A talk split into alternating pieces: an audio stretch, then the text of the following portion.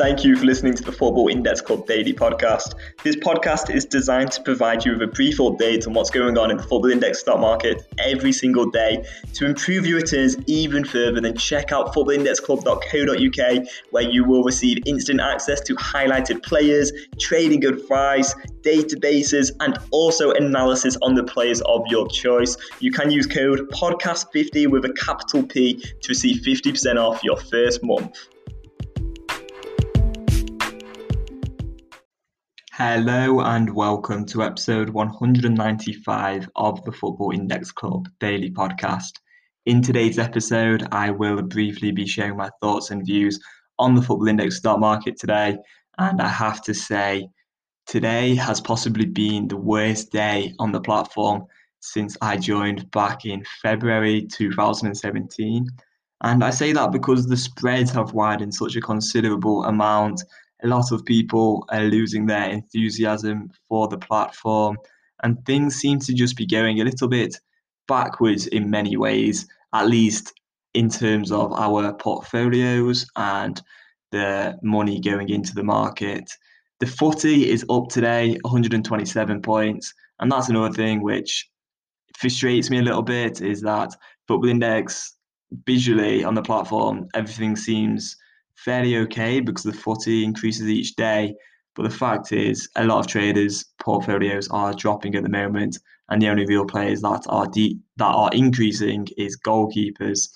And I think the underwhelming dividend increase, the lack of liquidity at the moment, amongst other issues, is really causing some problems. And people don't seem very happy at the moment on Twitter. I think things will change but right now it's possibly not the best time. I really think Football Index need to do something. Um, I mean, obviously they've got various things coming in over the next few months, but maybe if they could just like kind of make us aware that they're perhaps aware of the current issues and that things will get better. I really think they need more market makers, people buying shares that have been in queues for a long time there are certainly a lot of problems and hopefully things will improve. But if I just go over a few of the current prices, and this will sort of uh, give us a feel of how bad the situation is. If we have a look at the top 10 now, the majority of them, in fact, every player there has a spread of 90p or more. Now, it was only a week ago that most of those players had a spread of maybe like 10 or 20p at most. And so it really shows the lack of demand for the top end. And the good thing about this for me is I hope anyway that this will sort of waken Football Index and Adam Cole up a little bit because Adam Cole in his podcast with Fig a few weeks ago talked about how Jadon Sancho's spread was so tight and how pleased he was about that. And he didn't really go on to talk about the problems with the lower end so much.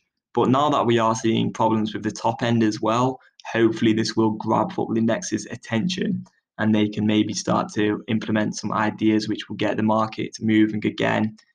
I think the other thing is that a lot of people have cancelled bids at the moment and are buying goalkeepers instead. If we have a look on the squad list, there's plenty of players here rising. You've got Marc Andre Stegen up 18p, Koen Casteels up 11p, and then there's a number of goalkeepers up 7 to 10p as well. I do think there is some really good value in the goalkeepers, but what I would say is I don't think they're always going to be in demand as they are right now. I think the spreads will widen on a lot of these keepers because people will become impatient holding them. Um, right now, it's very easy to hold the goalkeepers because they've increased and you're going to be looking at your players and your portfolio rising if you've bought into goalkeepers lately. However, longer term, I think they'll become a lot more stagnant and there'll be less interest in them. Following the dividend increase and the value suddenly being given to the goalkeepers, of course, they're going to rise a huge amount.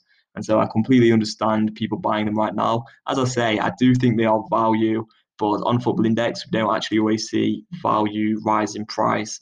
And often market trends um, and sentiment has a bigger influence on the market. So that's why I don't think goalkeepers will always remain um, in demand so much. And I think a lot of these keepers will drop in price. When it comes to the goalkeepers as well, I do think some are now overpriced. I think a lot of them will really struggle to return their price in dividends. But with that being said, there are also some that are terrific value. So it really just depends which ones you pick, as it does with any player on the platform, I suppose. What I'd say for anyone, my advice uh, for anyone sort of struggling at the moment who's just watching their portfolio perhaps drop and the spreads widen. Now, my personal advice would be it's too late really to sell into the spreads because they're so wide already. And I do think things will change over the next few months. I can't see Football Index growing this platform for so many years.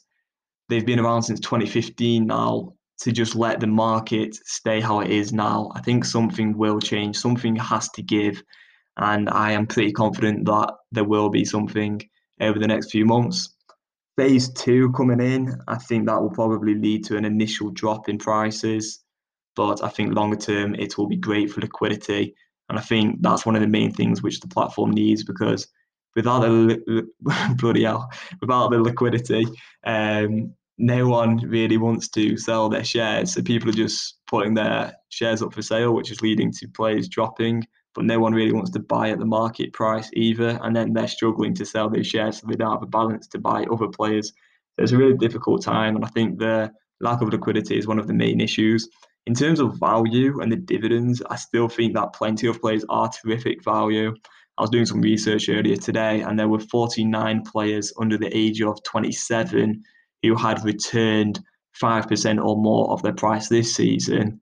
And all of those plays, those 49 plays, there are other plays as well, which are even more valuable. And these were just players over 40p as well. All those 49 players had spreads of 25% or more. So if you can buy those at a good discount, there's a decent chance they're going to return a decent amount again next season. Um, and a lot of those players had hit really good PB scores and were like between 50p and £1.50 or so. There is definitely value throughout the market. And I just think people aren't so interested in buying those players right now because maybe they're focusing on goalkeepers and they're a little bit worried and uh, a bit uncertain about the future of the platform. But overall, I think we give it two or three months and things will really pick up every single time over the last three and a half years that I've been on the platform. Whenever there's been a bad spell, Football Index have always done something. Now, I don't think they should do like a deposit bonus. I think that'd be pretty terrible actually. But they need to put something in that's going to be more permanent and is going to get the market moving again. My recommendation, and I hope, is that they'll start to have more third party uh, buyers buying into the shares and clearing some of the sale queues. I'd also want to see phase two coming in quite soon and also the removal of the commission free bids. But I don't think that's happening now until September because they've pushed it back further.